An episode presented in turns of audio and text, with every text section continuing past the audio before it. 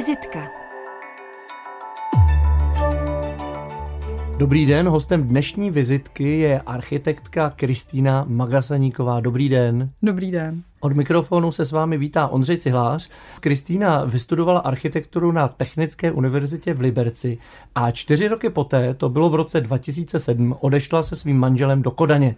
Tam žije a pracuje dodnes, to ale neznamená, že by nebyla spojená s českou architekturou. Pod značkou She Architect navrhuje domy i jejich rekonstrukce. V současné době, jak nám napsala, má štěstí na vinařství v Českém středohoří a na další zajímavé projekty. K těm realizacím se během následující hodiny určitě dostaneme. Teď je ale třeba zmínit také to, že je od roku 2023 pracovně spojená s Ústím nad Labem, kde spolu s kolegy Barborou Havrlovou a Romanem Prachařem působí v nově utvořené kanceláři architektury města Ústí nad Labem. Mě by zajímalo, eh, jak často jezdíte na ose Kodaň Praha. Poslední dobou jezdím, řekla bych, minimálně jednou za měsíc, někdy i dvakrát za měsíc. Mm-hmm. Takže to byl důvod, proč se tedy ucházet se skupinou zpřátelených architektů mm-hmm. o místo a přihlásit se do výběrového řízení na městské architekty v Ústím nad Labem. Mm-hmm. Znáte to město podrobně? Jo, znám. Eh, já jsem vlastně ústečák. I když narodila jsem se v Pardubicích, ale asi od tří let žiju v Ústí nad mm-hmm. Labem, takže Vlastně Ústí je moje město, protože tak dětství si vlastně pamatuju jako z Ústí. Všichni tři jsme z Ústí, i Román, i Bára, takhle jsme se vlastně nějak potkali. Vrátili jsme se trošku do Ústí. Co je ten úplně nejpalčivější problém mm-hmm. a co po urbanistické stránce mm-hmm. potřebuje úplně akutně? Asi nejakutnější problém, který se jako řeší momentálně, je průjezd vysokorychlostní trati mm-hmm. Ústí nad Labem. A, hm, Což je ale hudba budoucnosti? Teď nevím, jestli nebudu úplně lhát, ale mám pocit, že realizace je naplánovaná někde kolem roku 2040 nebo 37 mm-hmm. možná. A Ústí je jedno z měst na, na téhle trati a teď poslední, které nemá definovanou lokalitu na terminál, a ještě nebyla ani zveřejněna architektonická soutěž. A na tom mm-hmm. vlastně teď pracujeme, protože Praha, Roudnice, Jihlava, Brno, vlastně všechny tyhle ty nádraží už jsou nějak zpracované a ústě poslední. Mm-hmm. Čili měla by tam být zastávka, mm-hmm. to je důležité. Termi- terminál. Nebo no. terminál, no. dobře. Mm. Hrozilo případně i to, že ta trať tam bude ústím jenom projíždět? Bez hrozilo. výstupu? To, no, hrozilo. Já jsem si nějak myslela tím, jak jezdím z Kodaně vlakem, že Ústí je prostě nez, nezbytná zastávka na téhle trati, tak jak je, protože jezdím Hamburg, Berlín, Drážďany, Ústí, Praha ale ta, tahle ta trať by úplně stačila klidně Berlín-Praha. Že mm-hmm. vlastně ta, mm, nebylo to úplně v plánu původně, že by se v Ústí zastavovalo, ale samozřejmě teď už doufám, že, že se o tom ani nepřemýšlí. Ale jo, bylo to tak. Výhled eh, té, toho terminálu hmm. je plus minus tedy rok 2040, to je docela dlouhá doba. Hmm. Ovšem do té doby byste možná chtěli stihnout něco ještě palčivějšího. Tak co to hmm. je? Teď se vybral nový zpracovatel nového územního plánu, na kterým se bude pracovat. To vlastně to zadání vzniklo už asi 10 let a teď, mm-hmm. teď se vybral a už to není ani jako tajný. Vyhrál to, vyhrál to skupina Four Cities eh, a Roman Koucký, už začali pracovat, co vím, na analýzách a podkladech a samozřejmě jako ta vrtka, nebo ta vysokorychlostní tráť, vrtka, bude nedílnou součástí a asi dost, dost důležitou součástí i toho územního plánu, takže ono je potřeba všechno teď skombinovat hmm. dohromady. To je další taková velká věc. A s územním plánem a s vrtkou bude souviset dopravní řešení a na dopravní řešení bude potřeba vyřešit veřejný prostor, nové náměstí. Je tam toho hodně. No, na nové náměstí jsem se chtěl zeptat. Ostatně nevím, jestli je to tedy přesně to, co jste měla na mysli, protože vy jste v září představili plán, jak vrátit život do temného prostoru eh, za jednou z cukráren u Mírového náměstí. Mm-hmm. Kam se tedy údajně lidi bojí chodit, tak za A, proč se tam bojí chodit? Co jste navrhli? To bylo jedno z prvních zadání od města, aby jsme neměli hned ty největší sousta na začátku, jako vrtka a územní plán, tak eh, aby jsme začali i něčím uchopitelnějším, tak eh, a soustředili jsme se na centrum města a tohleto zadání zešlo přímo z rady a je to v, vlastně úplně v centru města takový vnitroblok, ale tím vnitroblokem prochází další lidi, jako není to úplně uzavřený jenom pro tu komunitu lidí, kteří tam bydlí. Je to vlastně blízko nádraží, blízko náměstí. A vždycky to fungovalo jako hřiště, protože to za takovou hradbou domů a, a, a ty děti tam byly trošku schovaný, jako bez, v bezpečí. Ale postupem času, a teď nevím v jakém rozmezí kolika let, třeba pěti let, tam nejdřív zmizely prolejzačky, potom, eh, potom zmizely lavičky a zůstal tam nakonec jenom písek a je to místo pro dílery drog. Jako. Mm-hmm. Lidi tam nechtějí chodit, protože se bojí vlastně je to hrozně výhodný, jako lokalita, je to pro tyhle ty lidi jako výhodný a, a město to asi trápí pravděpodobně, hmm. jako co s tím. A, a myslím si, že jenom město, ale i ty lidi by tam rádi jako vrátili zpátky hřiště, ale i jako místo pro širší uh, vrstvu obyvatel, nejenom pro malé děti. No a jak jste no. to vymysleli? Abyste eh, dílery dostali pryč a děti zase zpátky. Jo, eh, těch aspektů tam bylo spousta. Za prvý to je jako vůbec vstup do toho vnitrobloku, který jako potřeba vlastně nějak jako prosvětlit a projasnit a tím domem, tou hradbou dom. To jsou domy z období Bruselu, vlastně kvalitní architektura, a v ten vnitroblok jsme obnovili vlastně to hřiště, ale tak jako trochu jako více generační. Aby to hřiště žilo celou dobu, celý den, tak to není jako mm, vlastně jenom pro malé děti, ale je to i pro větší, až po teenagery. To tak jako multifunkční, jako, jako kdyby park trochu. Designově jsme se napojili na to období Bruselu, že jsme se snažili mm-hmm. jako zachovat ten styl i vlastně stylově tím prolejzačkama, protože to tam tak bývalo. Tuhle tu studii jsme zpracovali poměrně rychle, asi během 14 dnů, tak aby jsme jako vlastně ukázali, jako že co, co umíme. To byla taková naše jako vizitka. A myslíme si, že to prošlo dobře, neslyšeli jsme na to zatím žádnou negativní reakci v podstatě.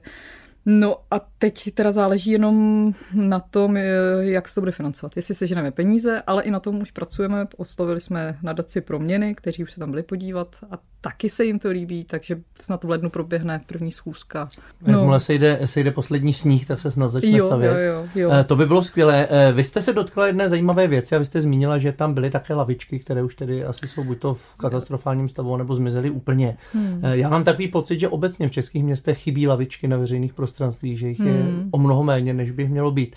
Na druhou stranu Kateřina Šedá v rámci jednoho ze svých projektů v Českém Krumlově zjistila, že je to podobně jako s dálnicí za zahradou, že nikdo hmm. nechce mít lavičku před svým domem, protože má pocit, že se hmm. tam kolem ní najednou soustředují lidé, že tam najednou se sedí, povídá, pokuřuje, třeba i popíjí. Jaký na to názor máte vy? Patří lavička do veřejného prostoru a máme jich tu skutečně málo? Hmm, to jsem možná řekla špatně. V tom nitrobloku ty lavičky pár jich tam zůstalo, to nejsou úplně pryč, ale politika města je naopak ty lavičky odstraňovat, právě aby se tam ne- nezdržovali jako bezdomovci a, a prostě různé jako skupiny obyvatel, který tam asi jako, které tam nechtějí mít. A... No co s tím máte pocit, že lavičky uh... jsou dobré pro město?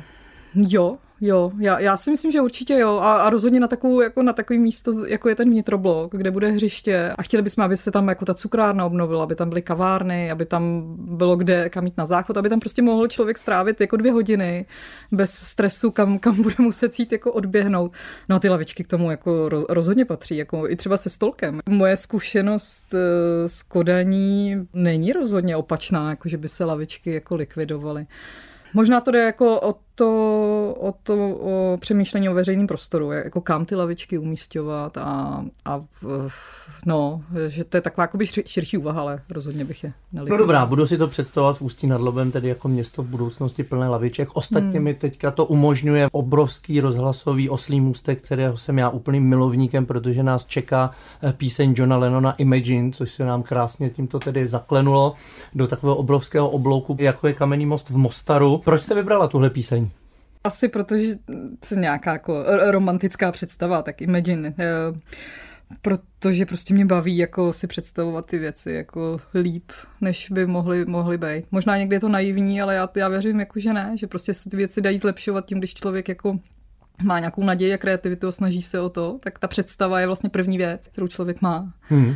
Dobře, no tak eh, si představujte, milí posluchači, taktéž eh, dnes tedy, prosím, v tomto díle eh, své dotazové e-maily neposílejte, protože dnešní vizitka se přetáčí a teď už tedy John Lennon.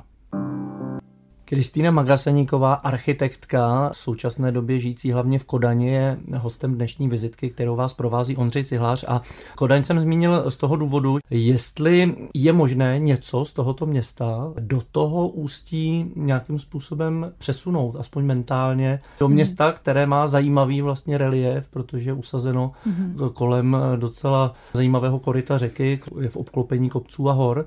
No, Kodaň je morfologicky jiný město. Na place má moře, ale je pravda, že tam ta voda je jako přítomná, stejně jako v Kodaně moře, tak eh, v Ústí je Labe a možná to trošku propojuje. Jestli úplně, úplně něco jako přenet, tak samozřejmě nějaká jako zkušenost s veřejným prostorem, který v Kodani funguje dobře už delší dobu, můžeme přenést. Ať jsou, my jsme teď otevřeli v Ústí téma sdílených zón, ale to není otázka jenom Dánska nebo Kodaně, také sdílené zóny už se jako po Evropě objevují i jinde, v Rakousku a v Německu. Pojďme si říct a... ve stručnosti, co to je?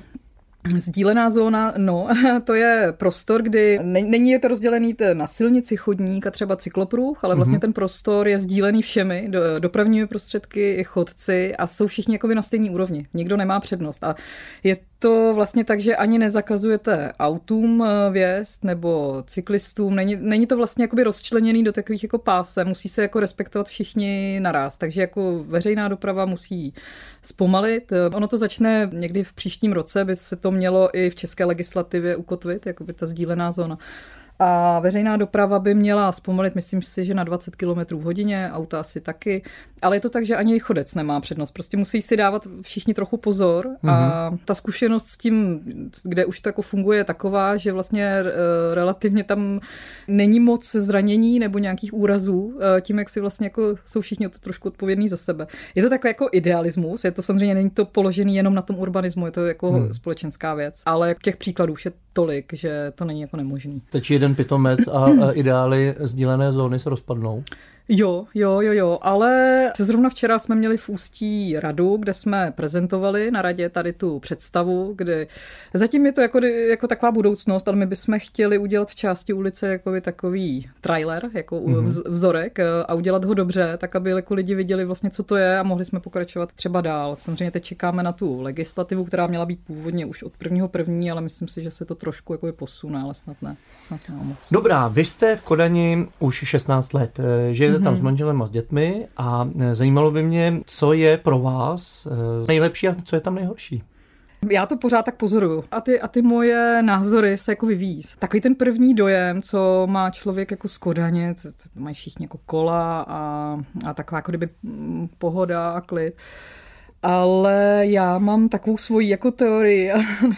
já tam cítím pořád nějakou kdyby pohádkovost. Jako to, že si, to, že si ta Kodaň, a možná si to mám spojený romanticky s Andersenem pořád, mám pocit, že v Kodani se třeba neníčí starý čtvrti, ale naopak se jako snaží buď to jako doplňovat, nebo tomu jako přilepovat, ale prostě ne, ne, nemají takový ty radikální jako zásahy a, a, a tím pádem můžete projít Kodaní různě jako dvorama, na, nakouknout do takových jako skoro pohádkových míst.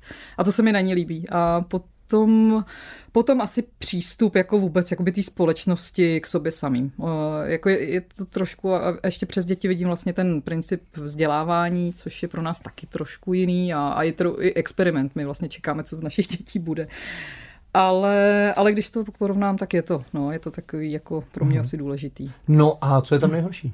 Uh, to jsou tak, uh, možná to, co Čechům je, oni jsou hodně jakoby systematický, ne třeba jako Němci až tak, ale vlastně i v tom pracovním eh, životě mají tak jako řád, který jako dodržují a to, to jako nevím, jestli jenom já, ale myslím si, že Češi to mají obecně, jako že jsou spíš improvizátoři jako mm-hmm. a chodí třeba později a mm-hmm. tak a to prostě dánové v sobě nemají. Mm-hmm. Takže na to jsem si jako zvykala, tak můžu jako brblat, ale už, už jsem si na to i zvykla a myslím si, že i, i tími kolegové už mě tak jako berou prostě, no.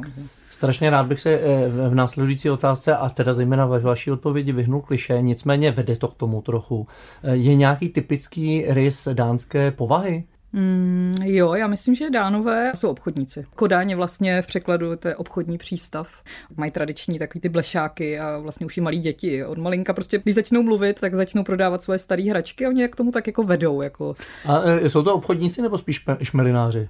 Obchodníci bych řekla. Hmm, hmm, hmm, spíš jo, spíš jako fakt ten biznis, jako, jo, jo, jo, že jsou jako vlastně chytří, no, asi v tom. Dobře, eh, eh, vy jste zmínila také, že eh, typický rys, pokud přijete hmm. do Kodaně, tak všude jsou cyklisti. Je to něco podobného hmm. jako třeba v Nizozemí nebo v Hradci Králové nebo v Pardubicích. Jakým způsobem se tam vlastně cyklisty zachází? V Praze je to téma neutichající, neustále se vymýšlí, jakým způsobem skombinovat právě cyklopruhy a uzoučké silnice v centru, hmm. tak aby se to vešlo. Ne všude se to daří. Tak jak se to daří v Kodani, která taky má své hmm. úzké uličky? Jo, tak to si myslím, že to je jeden z eh, plánů strategie Kodaně, tady mobilita. Ono to vypadá jako, že v Kodani cyklo, nebo cyklisti byli od jak živá. Samozřejmě mm, byli víc než v Čechách, to určitě jo, ale až v tomhletom jako enormní množství, to je prostě otázka třeba posledních 20 let. Hmm. Uh, samozřejmě Kodaň k tomu má jako uspůsobený ty podmínky, jako tou svojí jako morfologií. Je to placka? Je to placka, a, ale zase tam fouká, jako fouká. Hmm. A to, to jako je někdy, jak když jede člověk do kopce, to taky není úplně jako výhodný. Do kopce ještě do toho prší. No, no, no, ale, ale myslím si, že tomu pomáhá i ta politika města, jako kdy oni jako opravdu jako na úkor třeba i parkovacích míst zužijou silnice pro auta a rozšiřují se vlastně ty cyklopruhy, protože těch, těch cyklistů přibývá. A, hmm. a jako je, je pravda, že to je jeden, jedna ze strategií jako Kodaně, tady ta hmm. podpora jako cyklistiky. Pozorný posluchač zaznamenal, že jsme se také dotkli vašeho manžela, který je tedy architektem, pracuje tam ve známém architektonickém studiu. A jak se k tomu vlastně dostal? My jsme tam o, to můžeme říct přesně, od, od soutěže na Národní knihovnu, co vyhrál Kaplický. A on vlastně napsal do BIK, důvod byl tady ta soutěž, protože jsme nějak se dozvěděli, že BIK jako se budou účastnit soutěži. Šel na pohovor s tím, že tam bude třeba jenom na tu soutěž a hmm. pak se vrátí zpátky do Prahy, protože já jsem pracovala tehdy tady v Praze v kanceláři architektonický.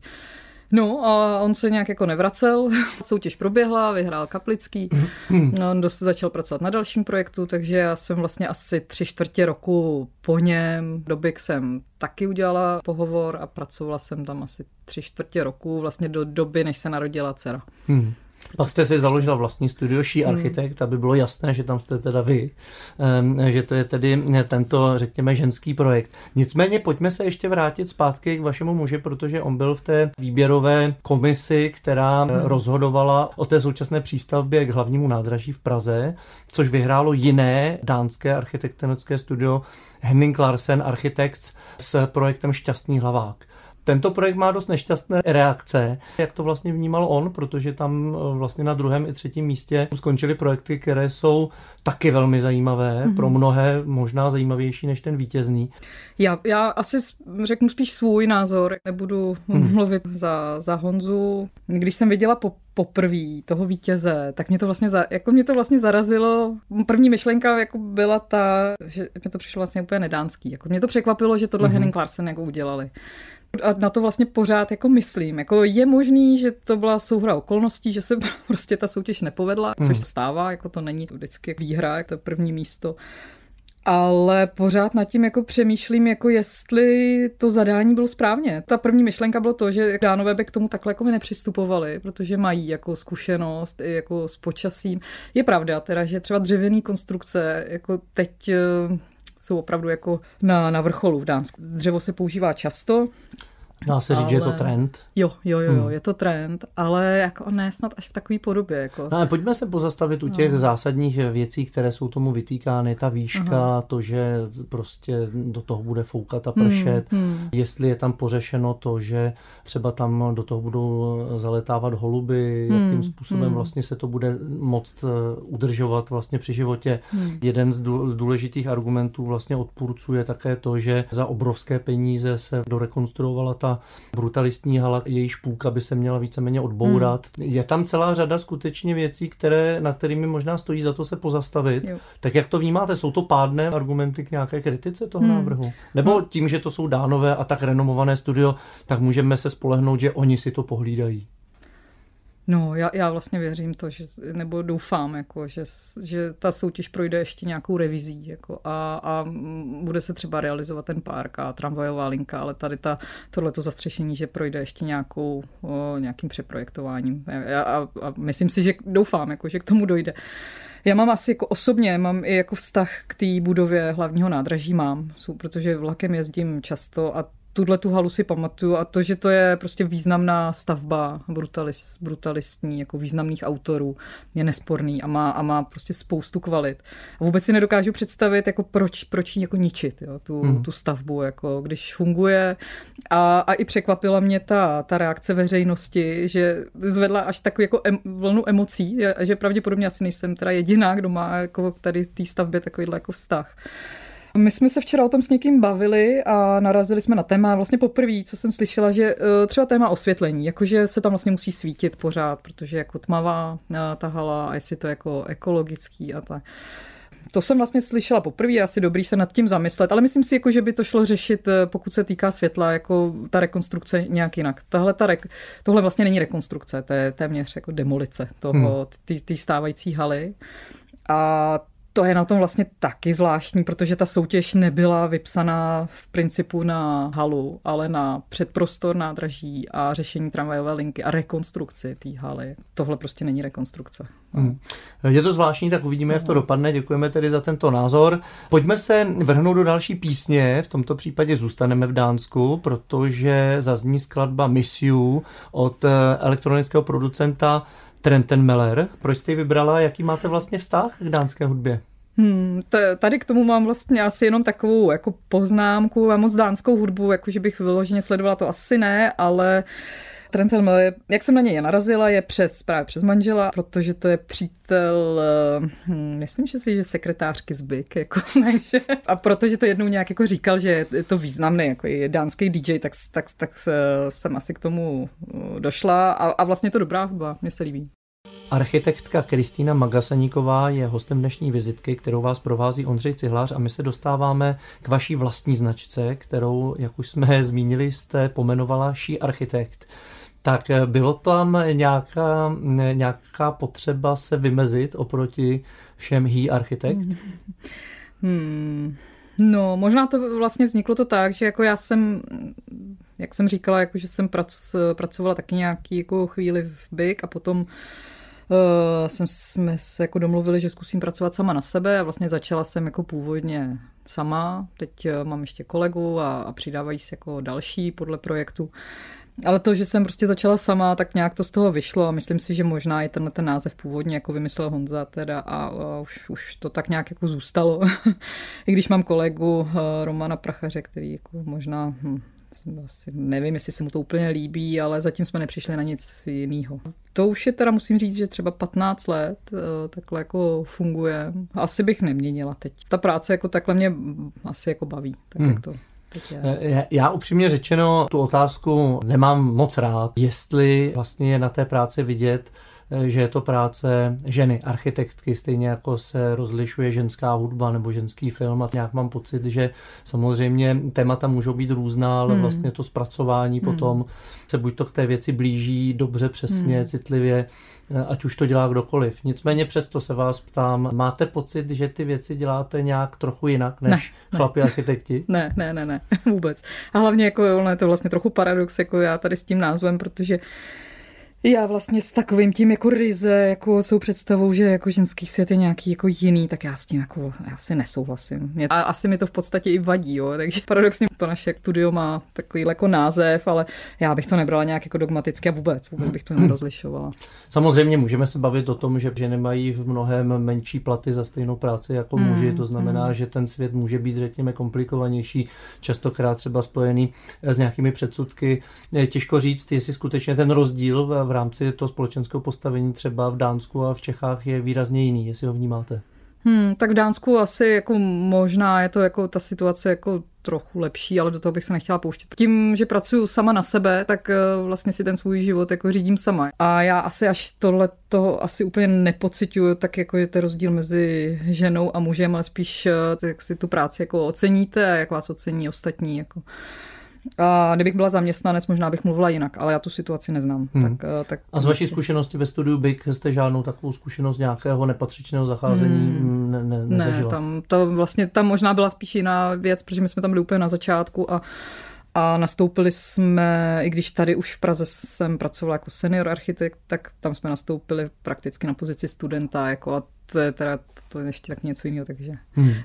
No pojďme si říct si něco, když člověk rozklikne eh, vaše stránky a tak je tam vlastně velký rozptyl eh, těch věcí. My jsme už zmínili, že máte štěstí na vinařství v Českém středohoří. Viděl jsem, že jste přímo navrhovala i dlaždičky pro jeden dům, podobě takových domečků, které do sebe krásně zapadají. A to znamená, jaký je vlastně rozsah eh, těch zakázek, které vás zajímají? No, tak to jste právě jako řekl jako pěkně, než mě, mě by vlastně asi nejvíc bavilo jít t- od takového většího celku až po ten detail. Jako. A to by byl sen, mít v každém domě vlastně svůj nějak, jako, jako jsou třeba ty dlaždičky nebo židly, mm-hmm což jako je dost těžký eh, vůbec s tím klientem jako takhle jako to do takového detailu jako dotáhnout. Ale Takže třeba... to vlastně míří od architektury až téměř hmm. k designu. Jo, jo, jo, ale, ale musím říct, že jako interiér jako takový, ten mě úplně asi nezajímá až tolik. Baví mě ten detail jakoby v rámci toho domu, jakoby té mm-hmm. stavby, že každý ten dům, kdyby měl svůj jakoby nějaký jako detail, tak eh, to by mě bavilo, ale takový ty dekorace a to, v čem ten člověk jako žije, to už mi přijde, že si vlastně ten člověk má udělat sám takovou tu pohodu. No a to, že se nám povedlo, hm, to bylo v domě u Jičína, tady to byla rekonstrukce taky jako starý uh, usedlosti, a tam se nám to povedlo tady do té dlaždičky, když možná majitelé by mluvili, mluvili jinak. On to byl vlastně svatební dár. My jsme udělali ten návrh, dům se postavil Oni potom měli svatbu a my jsme jim jako svatební dar dali tady tu dlaždičku, ale museli si to pak už jako hm, ob, obkladačku. Museli si to pak už zaplatit. Ne, ne, ne, ne, ne, ne, my jsme to zaplatili. To, to množství těch obkladaček, které tam dovezli, ale museli si to už sami nalepit na tu stěnu. Já jsem si myslela, že to bude jako jednoduchý, ale prý to tak jednoduchý nebylo, jako se skládat ty domečky dohromady. Nicméně mají prostě originál, jako nikdo jiný tuhle jako obkladačku. No já upřímně řečeno, když jsem si na to koukal, tak jsem si říkal, že mě by se taková dlaždička do koupelny moc líbila, tak právě hmm. jsem chtěl zjistit, jestli to nezůstává v nabídce.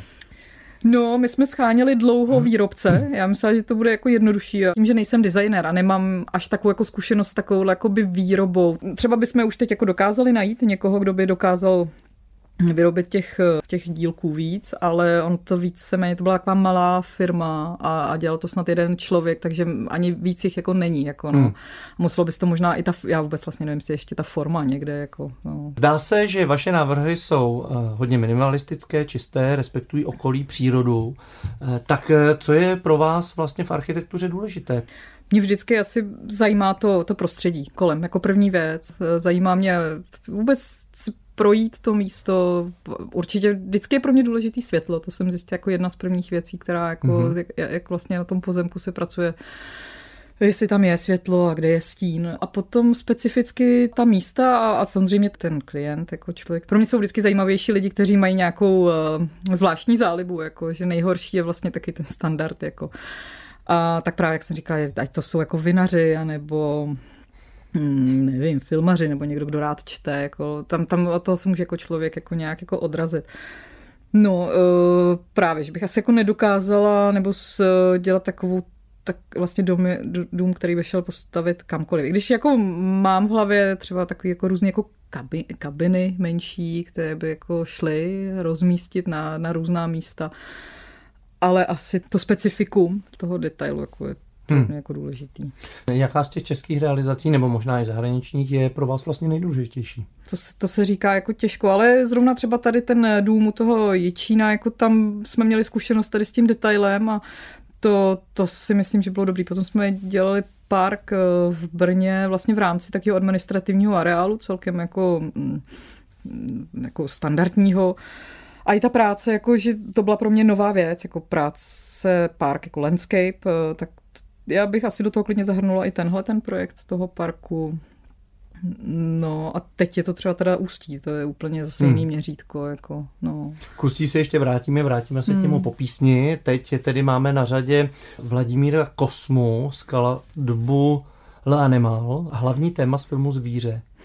Tak kde se tady v tomto hudebním výběru vzala právě tato skladba? Jo, já jsem si říkala, jestli vám to sem pošlu, tuhle skladbu, protože to je nějaká moje eh, vzpomínka, jako to, je, to je jako dětství. A, a, a mám pocit, že teď ne, to nebude znít divně, ale když si vzpomenu jako na ten film, tak prostě si říkám, že to je jako ten život, tak jak jako mě to baví, jako, že to je legrace a prostě projít tím životem s takovou, s takovou jako lehkostí, jako legrací, jako nadhledem, jak to by byl můj sen. Já jsem to jednou říkala, že by klidně tuhle tu písničku chtěla mít na svém pohřbu. Kristýna Magasaníková, architektka, host dnešní vizitky, nechala zahrát píseň, která trochu rozhýbala eh, pomalejší vody Vltavského toku. Eh, nicméně je to píseň, kterou máte spojenou s dětstvím, mimo jiné, jak jste říkala, a mě by zajímalo, v jakých prostorách od dětství jste bydlívala a jestli to nějakým způsobem formovalo váš vztah právě k těmto místům a mm-hmm. potom v tom, co žijete dál, protože pravděpodobně to prostředí, které vás obklopuje teď v Kodani je úplně jiné, jestli je také formující dál. Já jsem vyrostla na sídlišti v paneláku v sedmém patře. Mm-hmm.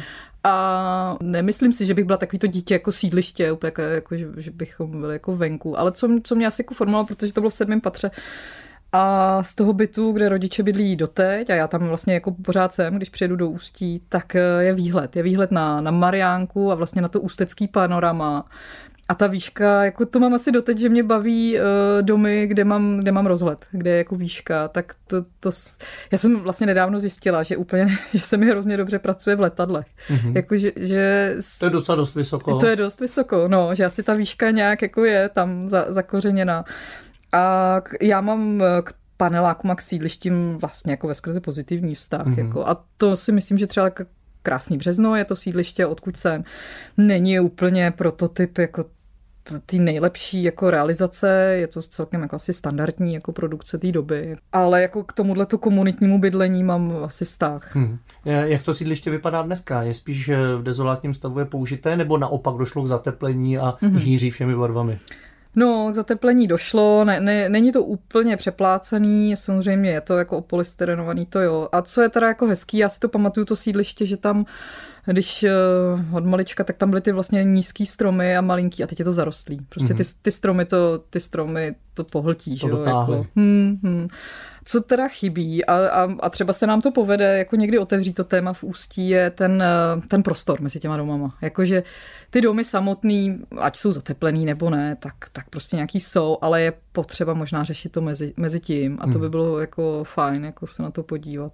No a teďka ještě, když to stáhnu přítomnosti, tak eh, v jakém typu domu bydlíte v Kodani mm-hmm. a jak je to pro vás důležité, to místo, kde bydlíte? No, my bydlíme ve čtvrti eh, Frederiksberg, což je úplně v centru, to je vlastně srdce Kodaně, centrum, ale paradoxně není to Kodaň. Je, mm-hmm. je, to, je to něco jako Vatikán v Římě. Mm-hmm. Oni, oni mají i svoje vlastní daně, mají svoji vlastní radnici, sta, eh, starostu, jako mají svoji politiku. Vlastní poštovní známky. To nevím, ale, ale co mají? Tak eh, mají třeba jinou barvu městského mobiliáře. Mm-hmm. Kodaň má tmavě modrou, má tmavě modrý zastávky, koše, semafory, všechno je prostě tmavě modrý. A Frederiksberg je eh, tmavě zelený. Jako, no. no a uh, bydlíte tam v čem? V Činžáku nebo jo. jaký to je typ bydlení? Teď bydlíme v domě, je to vlastně panelák taky z 60. let, ale je, není to takový ten jako od nás, jako, nebo co asi známe, je to, on je obložený cihlama a je to je vyložený jako tak jako dům z 60. let. A co nás překvapilo, když jsme se tam nastěhovali, jak jako velkorysý to bylo, ty obrovský, ok, obrovský okno. Nejsme teda tak vysoko, nejsme v, jsme v prvním patře, ale jako před náma jsou zahrady a stromy, takže jako ten výhled eh, je taky dobrý, když není úplně z té výšky. Ale ten byt je, je světlej, ten výhled je jako obrovský teda, tak eh, to mě těší. A vlastně zase jsem se zpátky vrátila do takového typu domů, a, a, a baví mě to. Mě, asi, já jsem městský člověk, já bych se asi jako nechtěla nikdy odstěhovat na kraj, na kraj města. Já potřebuji mít za 10 minut být ve škole, v práci, v kavárně. Hmm. A, a to přesně tohleto bydlení teda jako splňuje. No, velice skloňovaný eh, pojem mezi urbanisty v současné době město dochozí vzdáleností. Hmm. Je Kodaň, Kodaň takovým městem? Jo, Jo, jo, určitě jo. A je pravda, já prostě třeba do, do centra Kodaně zajdu párkrát, ale protože to nepotřebuju, protože všechno mám v dostupní, jako máme v dostupní vzdálenosti, ať to jsou školy nebo doktor, obchod. Já vlastně nepotřebuju chodit někam dál, když to není nějaká výjimečná akce, nebo prostě nechci jako hmm. jít dál. A my se vlastně pohybujeme v rámci Fredericksbergu. Honza to má teda trošku dál doby, protože ty se teď přestěhovali, mají novou kancelář u moře, vlastně na molu ale na kolem to má třeba 20 minut. Eh, pojďme se vrátit do Ústí nad Labem. Vy jste zmínila hmm. moře a molo, což je jeden z těch prvků, které jste říkali, že se trošku vlastně nějakým způsobem blíží eh, spolu Ústí nad Labem eh, s řekou Labe a Kodaň tedy s tímto mořským břehem. Jedním z ústředních prostor, které samozřejmě jsou v dezolátním stavu, je ústecká náplavka. Hmm. Jaké jsou s ní plány? Vlastně má tam vzniknout takový ten typ městské náplavky, jako je třeba v Praze na nábřeží, hmm. nebo trochu jinačí? Hmm.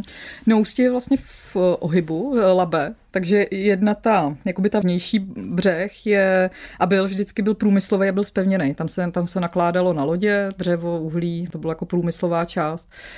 A teď podél tohohle břehu vede čtyřproudá silnice, což a to je jeden z takových jako dalších jako velkých úkolů a doufáme, že i ta, ta vrtka tomu trošku pomůže, je mm, tuhle tu silnic, nebo zpřístupnit město k řece, aby mm-hmm. se mhm. tahle ta spe, to spevněný nábřeží, aby se jako vlastně dostalo blíž jako k vodě, tak jak to funguje u měst velkých řek.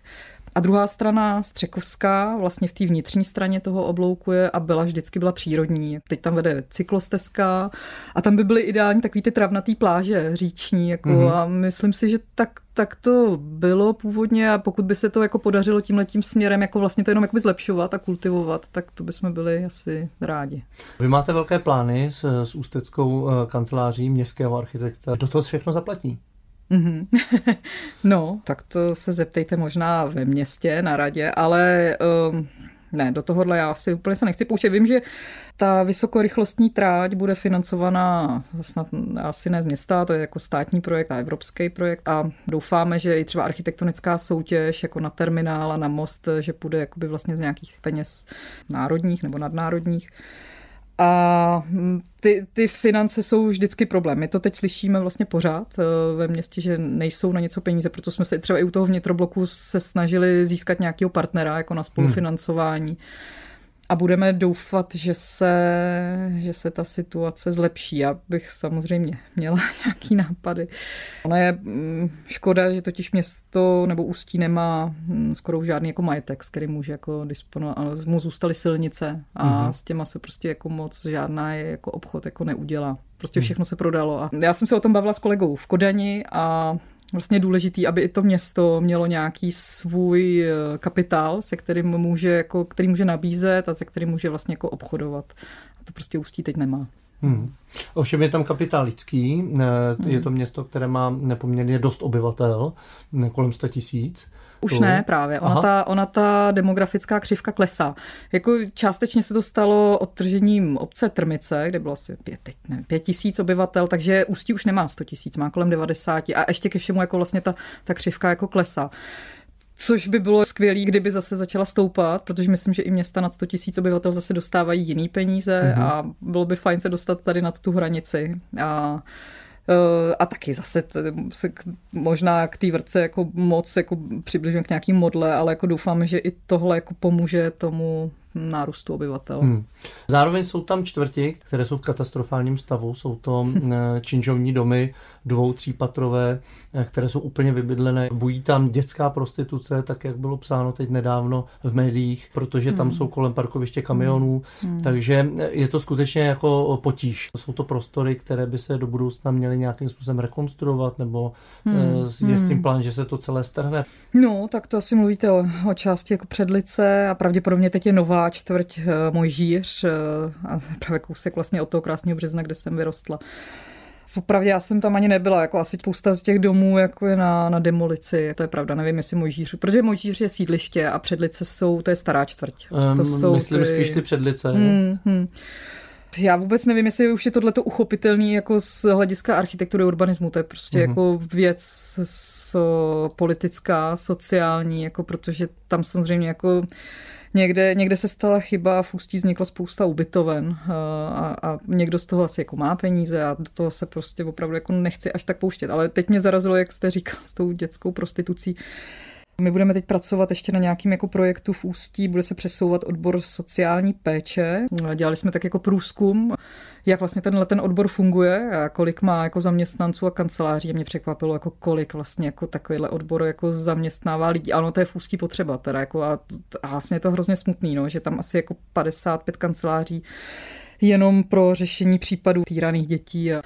Ale, ale zase si říkám, že pokud se nám podaří i tenhle ten odbor udělat pěkně, tak aby, aby jsme jako pozvedli vlastně jako aby jsme tady i tady těm lidem dali nějakou jako naději, to, že nejsou někde na okraji společnosti a tenhle ten odbor nebude třeba v předlicích, hmm. tak jim to třeba pomůže. Jako to, to, to by mě... Snad ano, držme tomu palce. Hmm. E, ještě důležitá věc, vy jste se rozhodli přesunout kanceláře právě městského architekta do nádražní budovy. Z jakého hmm. důvodu? Hmm.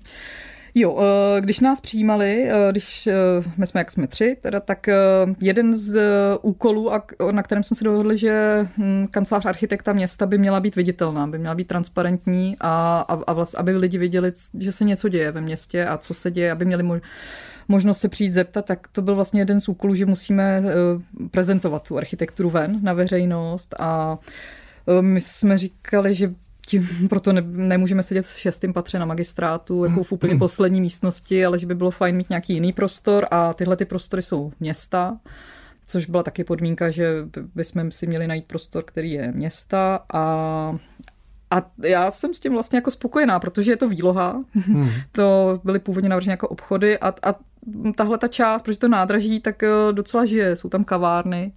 No tak kdokoliv pojedete kolem, tak budete můžete, přijíždět do Ústí nad Labem no, no, vlakem, tak můžete nahlédnout, co máte právě v plánech. Kristýna Magaseníková, architektka a teď tedy také spojená aktuálně nejenom s Kodaní, ale také s Ústím nad Labem, byla hostem dnešní vizitky. Eh, píseň, se kterou se rozloučíme s dnešní vizitkou, bude skladba Black Hole Sun v provedení Ramina Javadyho. Proč pak? Ramin Javady, to je moje pracovní hudba. To je prostě, když pracujem, tak mám takový jako svůj playlist a tohle tam je, tak, tak to je ukázka, co poslouchám, když pracuji. Dobrá, tak já doufám, že se zdaří taky ta práce v letadle, protože odsud míříte na letiště, tak šťastný let do Kodaně. Děkuji. A od mikrofonu se loučí Ondřej Cihlář.